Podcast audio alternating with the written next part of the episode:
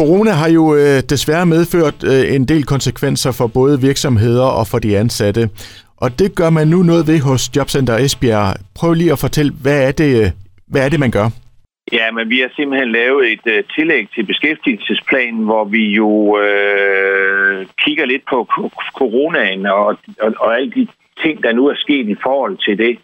Så øh, vi, vi vil prøve at hjælpe både øh, dem, der nu kommer til at stå og skal mangle et job, og så virksomhederne så godt på vej som muligt.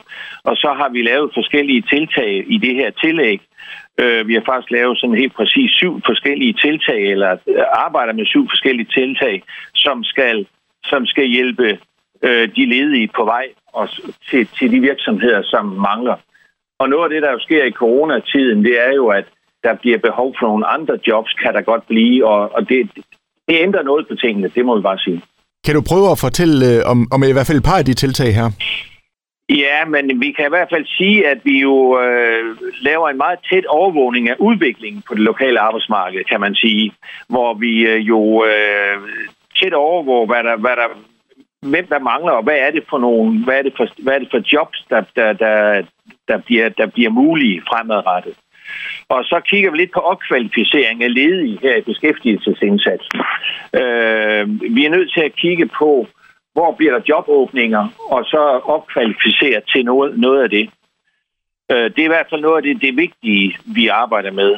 Så, øh, så er der, der, der er mange andre ting. Der er også en, en indsats i forhold til, til dimittenter og ledige akademikere, som jo også bliver ramt af det her.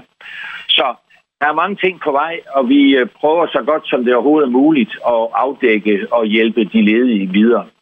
Men sådan kort fortalt, Henrik, hvad betyder det for herr Hansen, der står med en, en fyrseddel i hånden?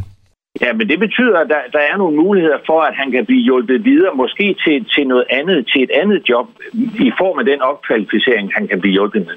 Og hvordan ser hele situationen ud lige nu? Ja, men øh, nu må vi jo sige, at det udvikler sig jo dag for dag desværre her i Esbjerg-området, øh, desværre i en forkerte retning.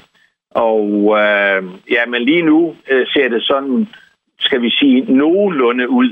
Men øh, jeg er i hvert fald glad for, at vi nu her kan komme videre med, med at komme med nogle tiltag på, med det her tillæg til beskæftigelsesplanen, sådan at øh, vi får hjulpet dem, der nu står som herr Hansen, der er blevet ledig. Og bare lige sidste spørgsmål, Henrik. Altså nu var du selv ind på det her med, at, at tingene er meget foranderlige i øjeblikket.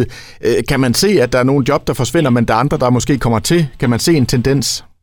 Man kan i hvert fald se en tendens til, at, at, at virksomheder får lidt andre behov, så det er måske, det, det, der kan godt komme nogle jobåbninger, som vi ikke har set tidligere.